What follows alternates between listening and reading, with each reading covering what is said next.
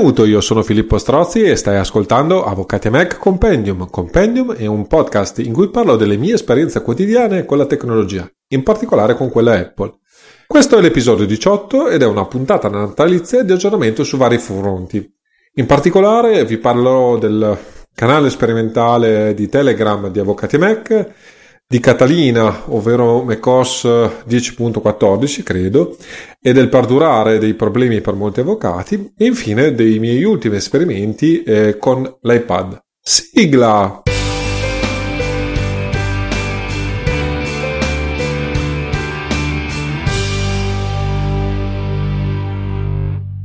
Partiamo innanzitutto dalle eh, comunicazioni di servizio come al solito. Allora, innanzitutto una comunicazione di servizio veloce per problemi con l'ultimo webinar sul PCT dedicato alla configurazione per l'utente avanzata. Eh, di fatto volevo parlarvi di, eh, della configurazione del CNS e della firma digitale, di come eh, realizzare gli atti telematici avanzati, come leggere i file XML, però ho, avuto, ho dovuto chiudere la diretta ed andare nella sostanza a fare lezione frontale ai praticanti perché, eh, che per fortuna eh, sono all'ordine e il tribunale sono eh, a una distanza di circa 50 metri dal mio ufficio, quindi non ho dovuto fare una cosa tremenda e avevo peraltro tutto il materiale per, per fare anche eh, le slide senza problemi direttamente a, all'ordine. Conto, eh, quindi non sono riuscito a fare eh, la diretta streaming, o meglio l'ho fatta però ho cancellato il link perché di fatto c'erano i primi 30 minuti di tentativi eh, di attivare la diretta con scarsi esiti. Di fatto eh, all'ordine c'era un ritorno in cuffia perché sia la registrazione eh, che ho fatto sul mio iMac che su YouTube non dava nessun tipo di problema di, di, di ritorno del segnale, però eh, all'ordine così era. Quindi nella sostanza ho dovuto sospendere tutto, fare una lezione normalissima che non ho registrato Conto il 27 eh, di dicembre mattina, adesso l'orario eh, se siete interessati basta andare sul avvocatimac.it slash webinar, trovate, eh, eh, eh trovate eh, la pagina per appunto l'ultimo webinar, se tutto va bene sarà presente con la data di inizio nella, nella solita incorporazione che faccio del webinar sul sul sito nella sostanza. E vi lascio come sempre nelle note dell'episodio che trovate su avvocatemac.it slash podcast slash 18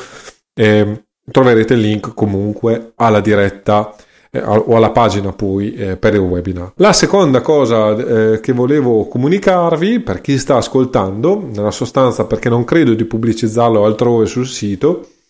eh, è la mia idea di creare un gruppo barra un canale, non ho ancora ben capito come fare, ho dato un'occhiata velocemente, ma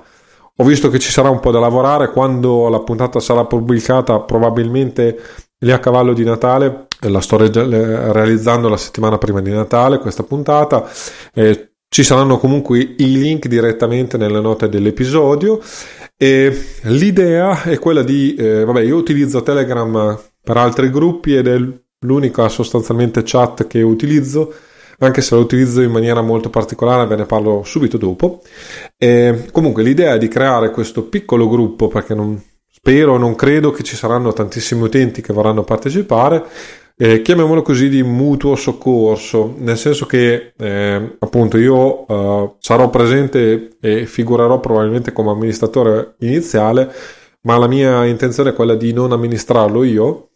e, e, non potrò dare degli aiuti diretti, diciamo, a chi me, me li chiedesse per un semplice motivo di tempo e di gestione di tutto il resto. Già appunto questo podcast, scrivere articoli che per ora ho sospeso un attimo, ma che vorrei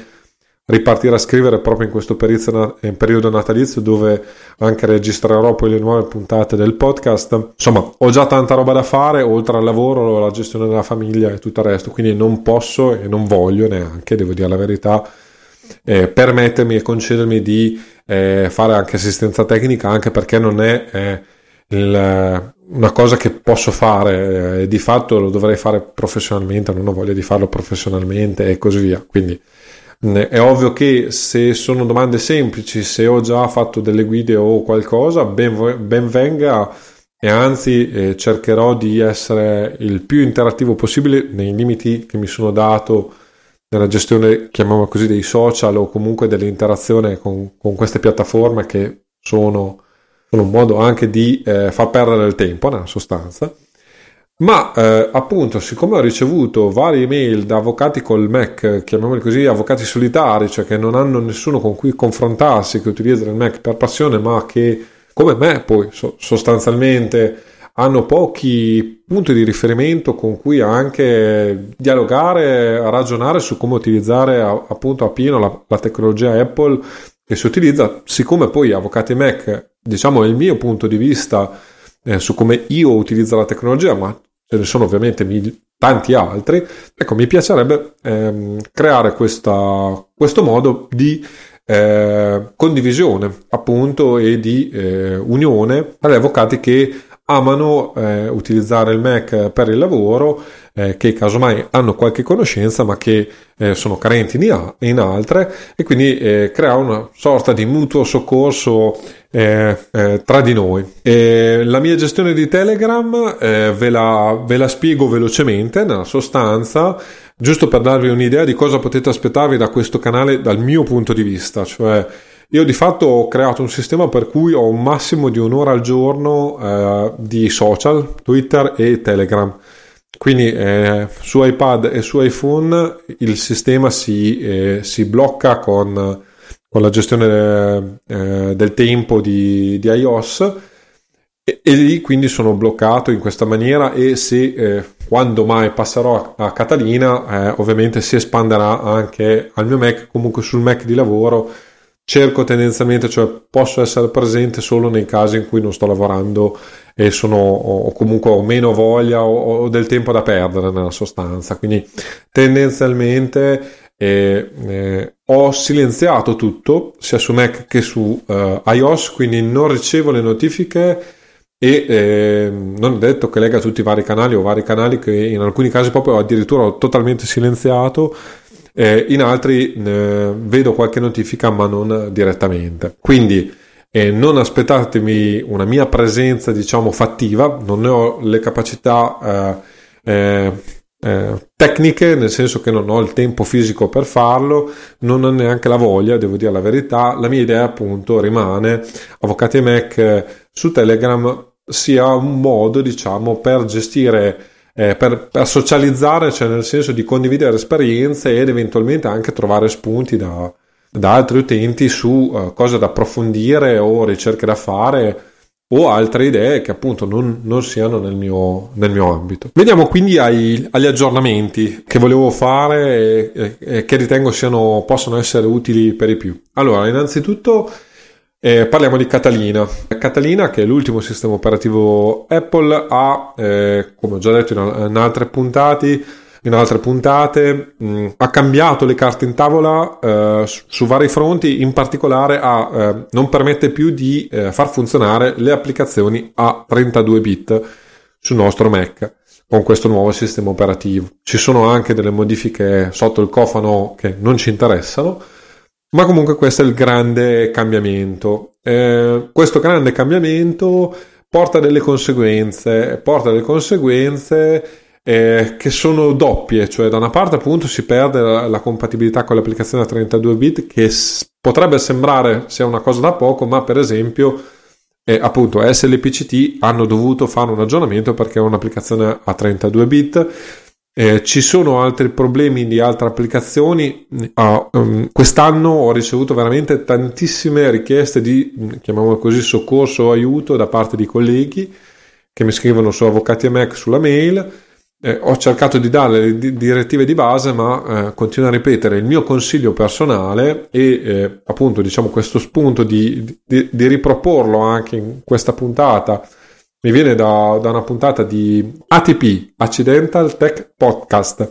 eh, dove eh, John Siracusa, che è uno dei gota, tra virgolette, del mondo tecnologico Apple, Siracusa sostanzialmente ha scritto tutta una serie di eh, recensioni veramente dettagliate sui vari sistemi, su, sui vari sistemi operativi eh, del Macintosh. E poi eh, appunto da questa esperienza che poi ha interrotto negli scorsi anni eh, Federico Vitici invece si è messo a fare eh, eh, le recensioni invece dei, dei, nuovi sistemi operativi iOS e iPadOS eh, di Apple, quindi comunque un, un personaggio di un, di un, certo peso. Sconsigliava appunto di aggiornare a Catalina, eh, perché eh, Catalina oltre al problema dei, dei, dell'applicazione 32 bit, che comunque non è, un, non è un problema di poco conto, ha l'ulteriore problema di essere abbastanza acerbo ancora, chiamiamolo così, eh, per cui ci possono essere svariati problemi e eh, ovviamente eh, se non avete delle funzioni fondamentali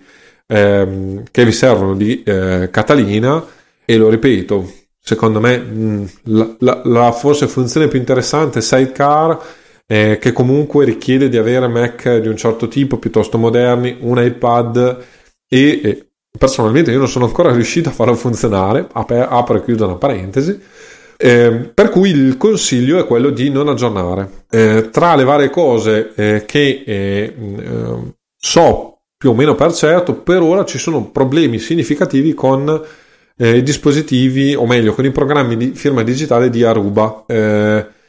Adesso, se, sempre nella pausa natalizia, dove però nella sostanza sto incastrando tutta una serie di attività e probabilmente ho già, eh, ho già le vacanze natalizie piene di, eh, di, attività oltre alla gestione familiare e tutto il resto.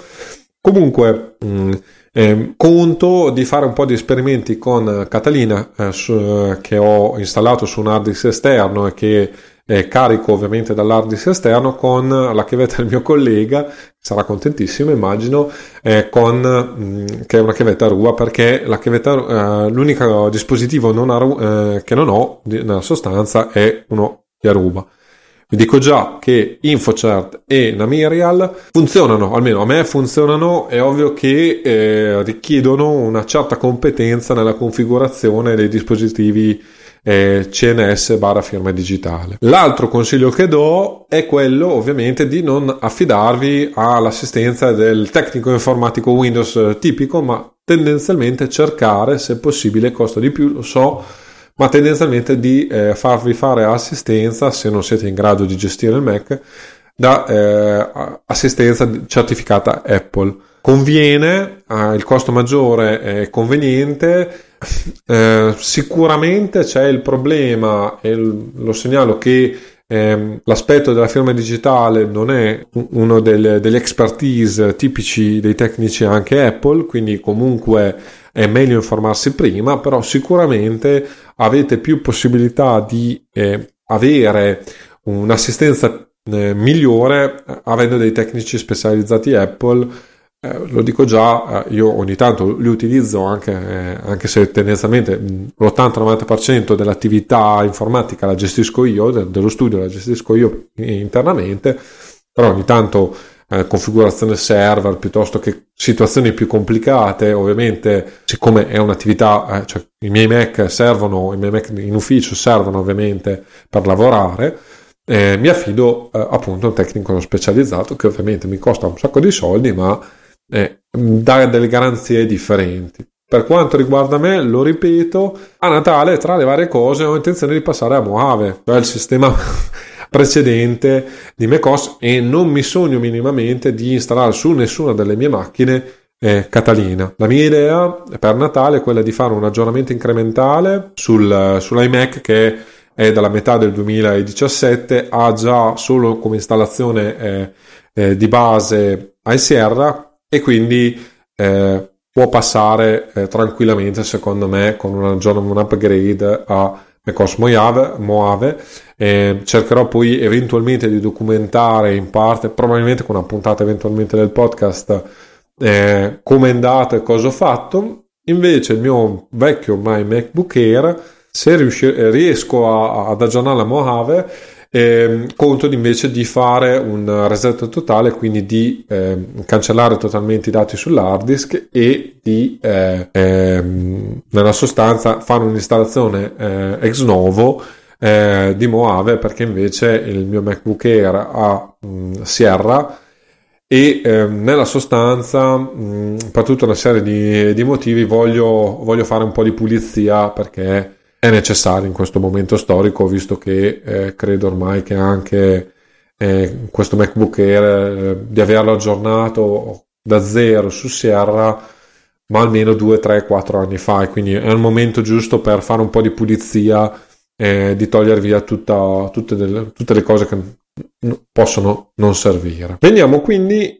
ai miei esperimenti con eh, l'iPad, in particolare con gli atti telematici. Allora, sono molto soddisfatto perché nell'ultimo mesetto, nella sostanza, mesetto, mesetto e mezzo, eh, alla fine ho comprato la Smart Keyboard Folio americana, quindi con la tastiera americana che eh, ho eh, collegato al mio iPad Pro e devo dire la verità, mi sono trovato molto bene. L'iPad Pro in, con questa configurazione sta diventando un bello strumento per eh, lavorare, soprattutto da casa, devo dire la verità. Eh, però in generale in mobilità. Eh, non parlerò oggi perché comunque ce l'ho da un mesetto della nuova tastiera, anche perché sto diventando una, un compratore di tastiere seriale, ma lasciamo stare questo argomento. Vi voglio invece parlare un po' di cosa sono riuscito a fare eh, con uh, l'iPad Pro e in ambito da avvocato. Diciamo che eh, sono molto soddisfatto perché recentemente sono riuscito a automatizzare un presso terzi, ovviamente facendo tutto il lavoro in Markdown, Pandoc e la Tech. Nel, eh, nel futuro confido in, uh, di eh, scrivere degli articoli dove spiego più nel dettaglio come è possibile creare eh, sostanzialmente dei documenti che si autocompongono con i dati delle parti. Diventa molto comodo in LaTeX eh, per quanto riguarda eh, appunto atti ripetitivi come il presso terzi, gli sfratti, precetti piuttosto che altri eh, documenti dove eh, alla fine la sostanza dell'atto è abbastanza minimale, chiamiamola così, e dove invece eh, c'è da ripetere tutta una serie di informazioni eh, che eh, appunto grazie ai comandi di LaTeX è possibile automatizzare, cioè nell'intestazione nella sostanza di questi documenti in Markdown io inserisco tutta una serie di campi eh, dove vado a inserire appunto il nome delle parti e, e, e altri dati eh, che poi eh, vengono uh, ricomposti quando viene eh, diciamo esportato da Markdown in PDF eh, il foglio, il, il, file finale. Quindi è un modo veloce poi di eh, eh, ricreare, ovviamente una volta che io ho la, la bozza del, del, documento, basta andare a sostituire il nome delle parti eh, quando è stato notificato il precetto e altre eh, altri dati di questo genere e in automatico viene generato un nuovo documento con le stesse caratteristiche del documento precedente ma con il nome delle parti e tutti eh, eh, diciamo i dati variabili di un, eh, di un pignoramento presso terzi piuttosto che di un precetto piuttosto che di, un, di uno sfratto per morosità eh, automaticamente generato quindi diventa molto comodo anche perché poi ovviamente per esempio nelle, nelle esecuzioni eh, il vantaggio è che una volta che si è inserito questi dati nel primo atto, questi dati possono essere copia incollati nella sostanza negli atti successivi che devono essere ovviamente eh, stati eh, predisposti opportunamente con, con, questo sistema. L'altra cosa che eh, mi ha cambiato la vita recentemente è che finalmente sono riuscito a risolvere eh, un problema che avevo con Tmux e che eh, mi ha permesso di utilizzare eh, ovviamente eh, l'iPad per collegarmi senza troppi problemi attraverso il programma eh, Blink Shell al mio iMac.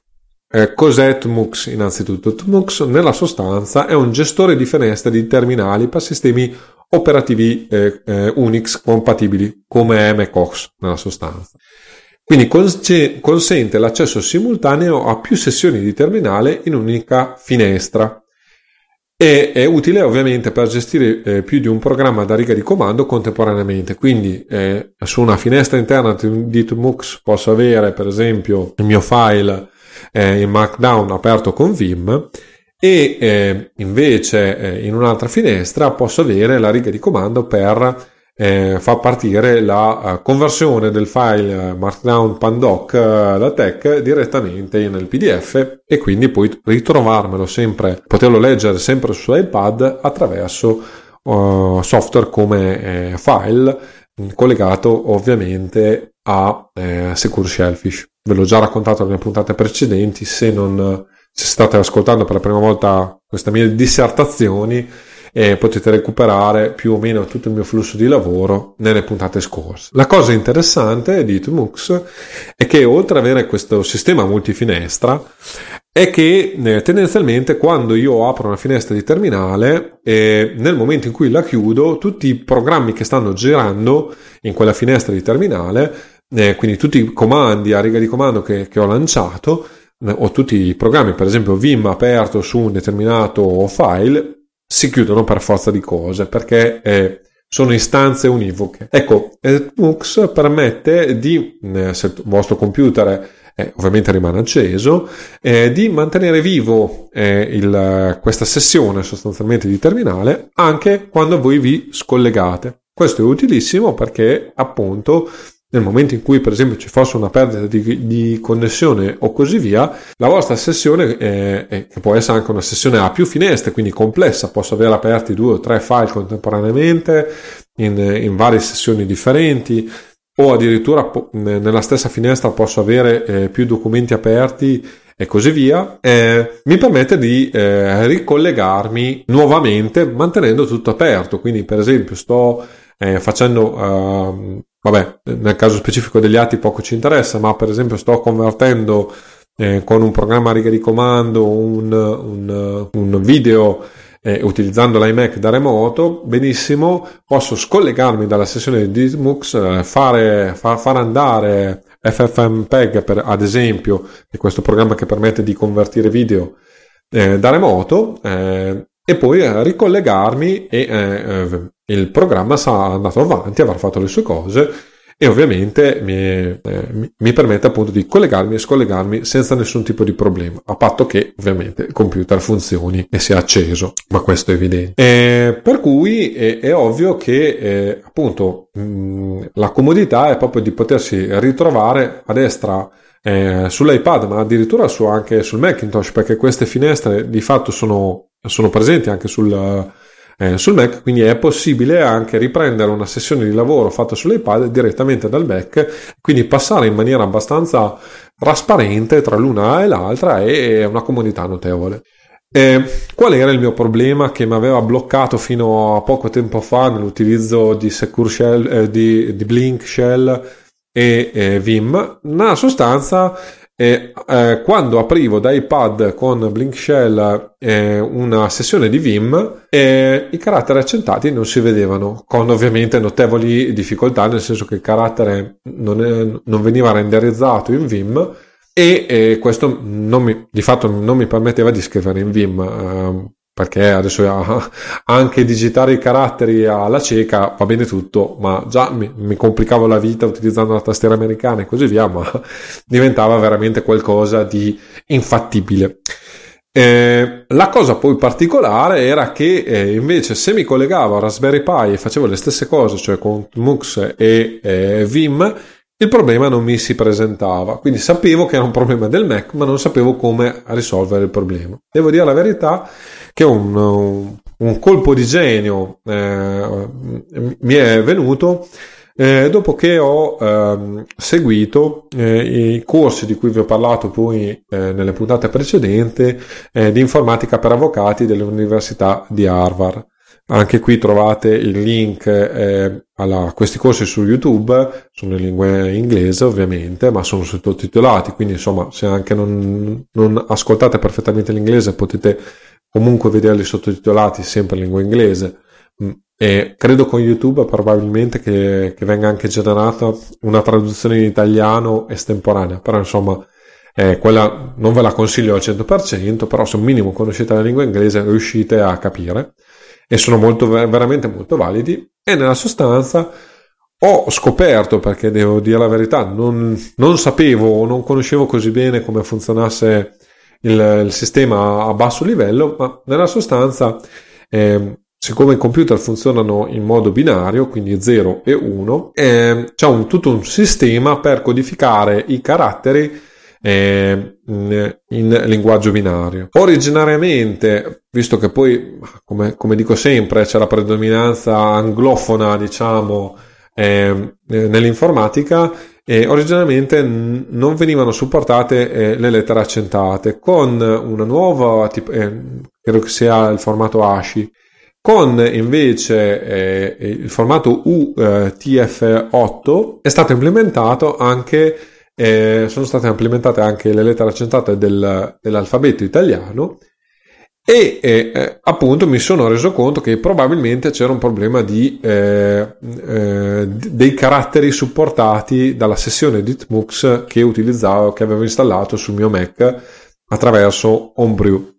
Per cui ho fatto uh, una breve ricerca su internet attraverso DuckDuckGo, eh, che è il mio motore di ricerca uh, preferito eh, rispetto a Google, e eh, ho scoperto velocemente qual è l'opzione per rendere, se non lo è già di, eh, eh, di partenza, MUX compatibile con i caratteri UTF8. Nella sostanza, quando eh, a, a, riga di comando si eh, digita il comando tmux, che fa partire poi var- la sessione, la registrazione delle sessioni con la gestione di tutte le finestre e così via, dobbiamo aggiungere il parametro meno "-u", che presumibilmente è una uh, sincopazione di UTF 8. A questo punto il sistema funziona perfettamente. La cosa carinissima è che bisogna ricordarsi è che quando ci si ricollega appunto alla sessione di Tmux bisogna eh, digitare Tmux-u o meno u eh, attach, cioè eh, ricollegati alla sessione che è il sottocomando, diciamo, è per ricollegarsi a una sessione già aperta di Mu. Detto questo, appunto, utilizzando eh, questo sistema e navigando appunto tra le varie finestre, eh, sono riuscito a lavorare in maniera proficua e eh, mh, mm, vabbè, non ovviamente al 100% come lavorerei su un Mac normalmente, ma eh, perché dovut- ovviamente mentre si lavora su un nuovo strumento bisogna sempre imparare nuovi accorgimenti, nuovi, nuove attività, però sono rimasto molto soddisfatto e devo dire la verità, mm, sto prendendo sempre più la mano e il, l'attrito sta sempre diminuendo eh, con questo mio nuovo modo eh, di eh, lavorare e spero appunto che eh, questa questa mia piccola eh, digressione appunto eh, sul podcast vi possa, eh, essere, possa essere per qualcuno uno strumento sia di stimolo sia dall'altra una eh, facilitazione per lavorare eh, come sto lavorando io. Bene, dopo questa parentesi eh, vi voglio anche parlare di alcuni esperimenti positivissimi che sto facendo su iPad Pro ma che di fatto eh, probabilmente sono uh, si, si, riescono a utilizzare anche sul Mac. Però devo dire la verità per ora sto facendo questi test con, eh, con l'iPad. E ho letto un articolo uh, di eh, Federico Viticci che è il solito mio vate eh, per, certe, per certe ricerche come stimolo anche per, per i, i, improvvisare nuove soluzioni diciamo. Eh, su un'applicazione eh, particolare che è Toolbox Pro. Nella sostanza questa applicazione non è una vera applicazione in senso tecnico, ma eh, permette di estendere le azioni di comandi rapidi, ovvero shortcut, quindi su iPad o eh, su eh, iPhone. Nella sostanza, lo sviluppatore di questa applicazione cosa ha fatto? E vabbè, ha eh, creato appunto delle estensioni dei comandi rapidi e delle azioni di comandi rapidi eh, per, mh, mm, eh, per il sistema operativo rendendo disponibile sostanzialmente alcune funzioni che sono già eh, presenti in iPadOS ed iOS e attraverso una specifica azione. Nel caso um, particolare, la cosa che mi ha um, eh, dato lo spunto è eh, una delle funzioni di intelligenza artificiale oppure eh, poi di una mm, sostanza eh, di algoritmi che permettono di estrapolare dati eh, dal testo eh, perché eh, in estrema sintesi eh, Apple già ha creato oh, del eh, delle eh, librerie all'interno di iOS e iPadOS che permettono appunto di eh, eh, utilizzare gli strumenti di machine learning e così via presenti direttamente sul device. Quindi la cosa interessante è che è tutta attività che fa il dispositivo eh, fisicamente che abbiamo in mano noi, che permette appunto di estrapolare i nomi delle persone da un, da un testo che viene passato eh, al, mh, mm, eh, all'azione. Oltre a questo, eh, riesce anche a estrapolare nomi eh, geografici e eh, mh, mm, chiamiamoli così di società o comunque di enti e la cosa interessante è qual è? È che eh, con questo strumento è possibile appunto passare un documento su cui è stato fatto l'OCR, estrapolare ovviamente questi dati che spesso e volentieri sono di interesse per l'avvocato, per il professionista e così non dovrà più copiarli, incollarli e così via e eh, eh, ovviamente mh, eh, permettere eh, velocemente di estrapolare dati da un documento in, informatico. E quello che ho fatto è ancora abbastanza germinale, nel senso che eh, ovviamente il riconoscimento, come il riconoscimento del testo, così eh, questi strumenti che estrapolano i nomi de, per esempio delle parti da un documento, da un contratto d'appalto, piuttosto che nel caso specifico io ho testato su un contratto di locazione su cui dovevo fare uno sfratto. Ovviamente non è un riconoscimento al 100%, spesso e volentieri vengono eh, dati dei falsi positivi, chiamiamoli così, cioè vengono estrapolato più di quello che servirebbe, però sicuramente è molto interessante come opzione e eh, ovviamente questo comando rapido è ancora molto, cioè quello che ho creato io, diciamo ancora molto acerbo, per cui non, lo, non lo condivido ancora, ma vi segnalo che è possibile farlo, quindi eh, ci sono varie eh, possibilità ancora in campo e appena avrò un attimo di tempo, spero sempre nella pausa eh, natalizia o quando riuscirò a farmi 10 giorni di vacanza come spero a gennaio, di approfondire e di creare qualcosa di un po' più eh, strutturato, soprattutto eh, mh, quello che diventa fondamentale è trovare un modo di eh, passare e filtrare i dati e associare poi i dati in maniera più avanzata. Preso dalla, dall'impeto di questa, di questa funzione che effettivamente semplifica molto la vita su certi fronti, mi sono detto ma non è possibile anche estrapolare il codice fiscale, la partita IVA e così via. E quindi sono andato per un'ulteriore tangente e ve ne voglio parlare perché forse ne ho parlato velocemente o, o di strascico in alcuni articoli piuttosto che nel podcast ma oggi invece ne volevo parlare un po' più in dettaglio. Per fare questa operazione qui, soprattutto codice fiscale e partita IVA, la soluzione che mi è venuta in mente più semplice ovviamente sono le cosiddette regex o eh, espressioni regolari.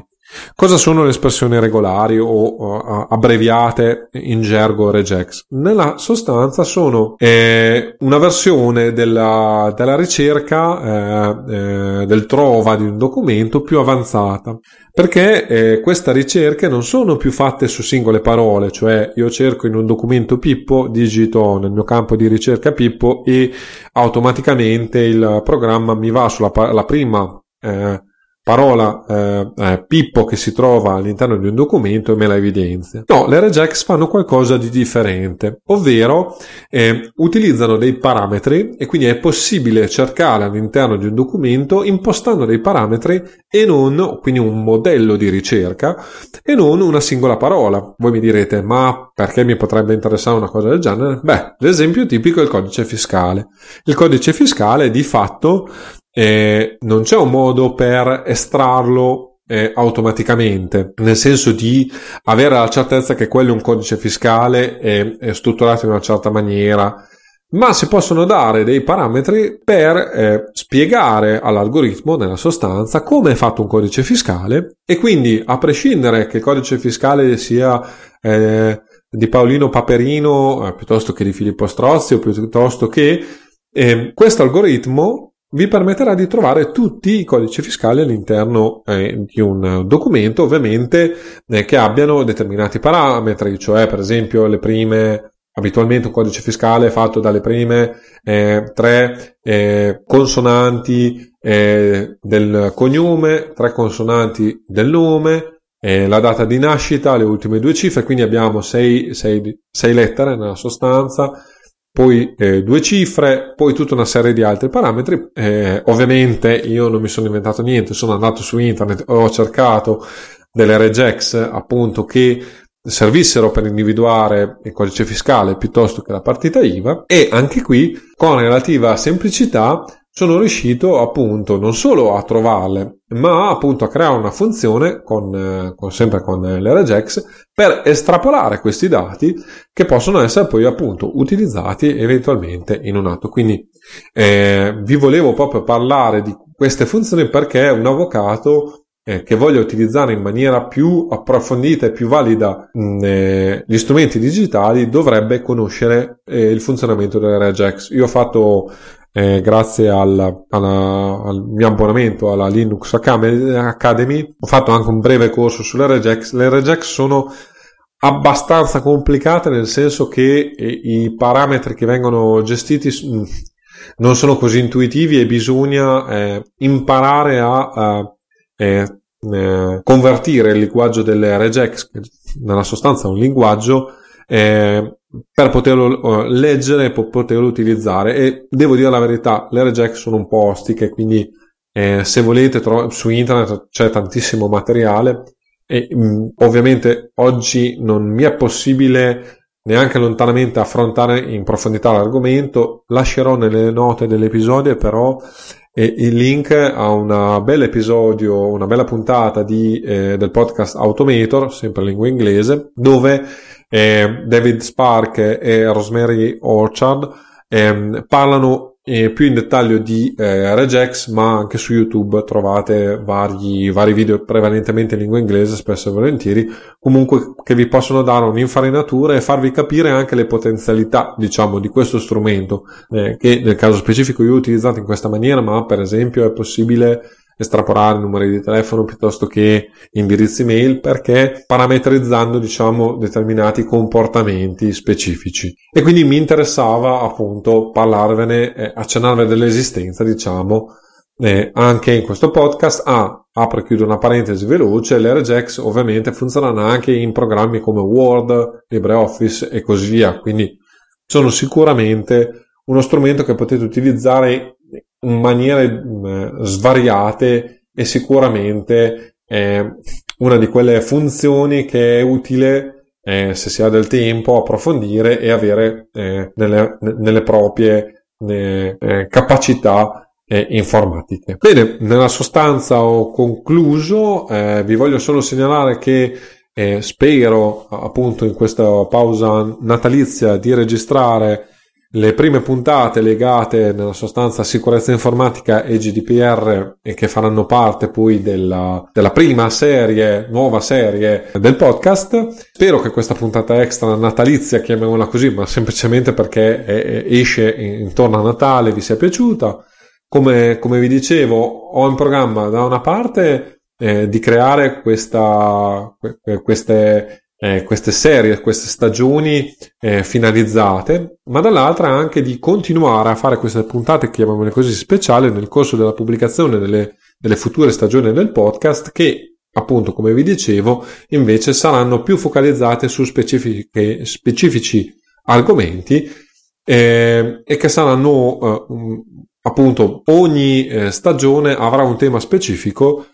eh, almeno ne ho già individuati 1 barra 2 e poi come sempre andando vedendo nel senso che eh, queste stagioni diciamo saranno autoconclusive e probabilmente eh, mi permetteranno anche di fare eh, degli intervalli di, eh, de, delle soste diciamo degli intervalli tra una stagione e l'altra e saranno puntate già pre-registrate e organizzate con un, un quadro più complessivo e con, eh, con un focus diciamo sui singoli argomenti per ogni singola puntata. Come sempre trovate alcuni approfondimenti e link nelle note dell'episodio che potete trovare su avvocatiemec.it slash podcast slash 18 ovvero il numero dell'episodio. Come sempre se ti, è, se ti è piaciuta la puntata, se hai suggerimenti o richieste lascia una recensione su iTunes, come fare? Semplicissimo, ho scritto come al mio solito una guida. La trovi sempre nel link nelle note dell'episodio. Per il resto eh, Chiudo questa puntata natalizia, ci sentiamo a gennaio 2020.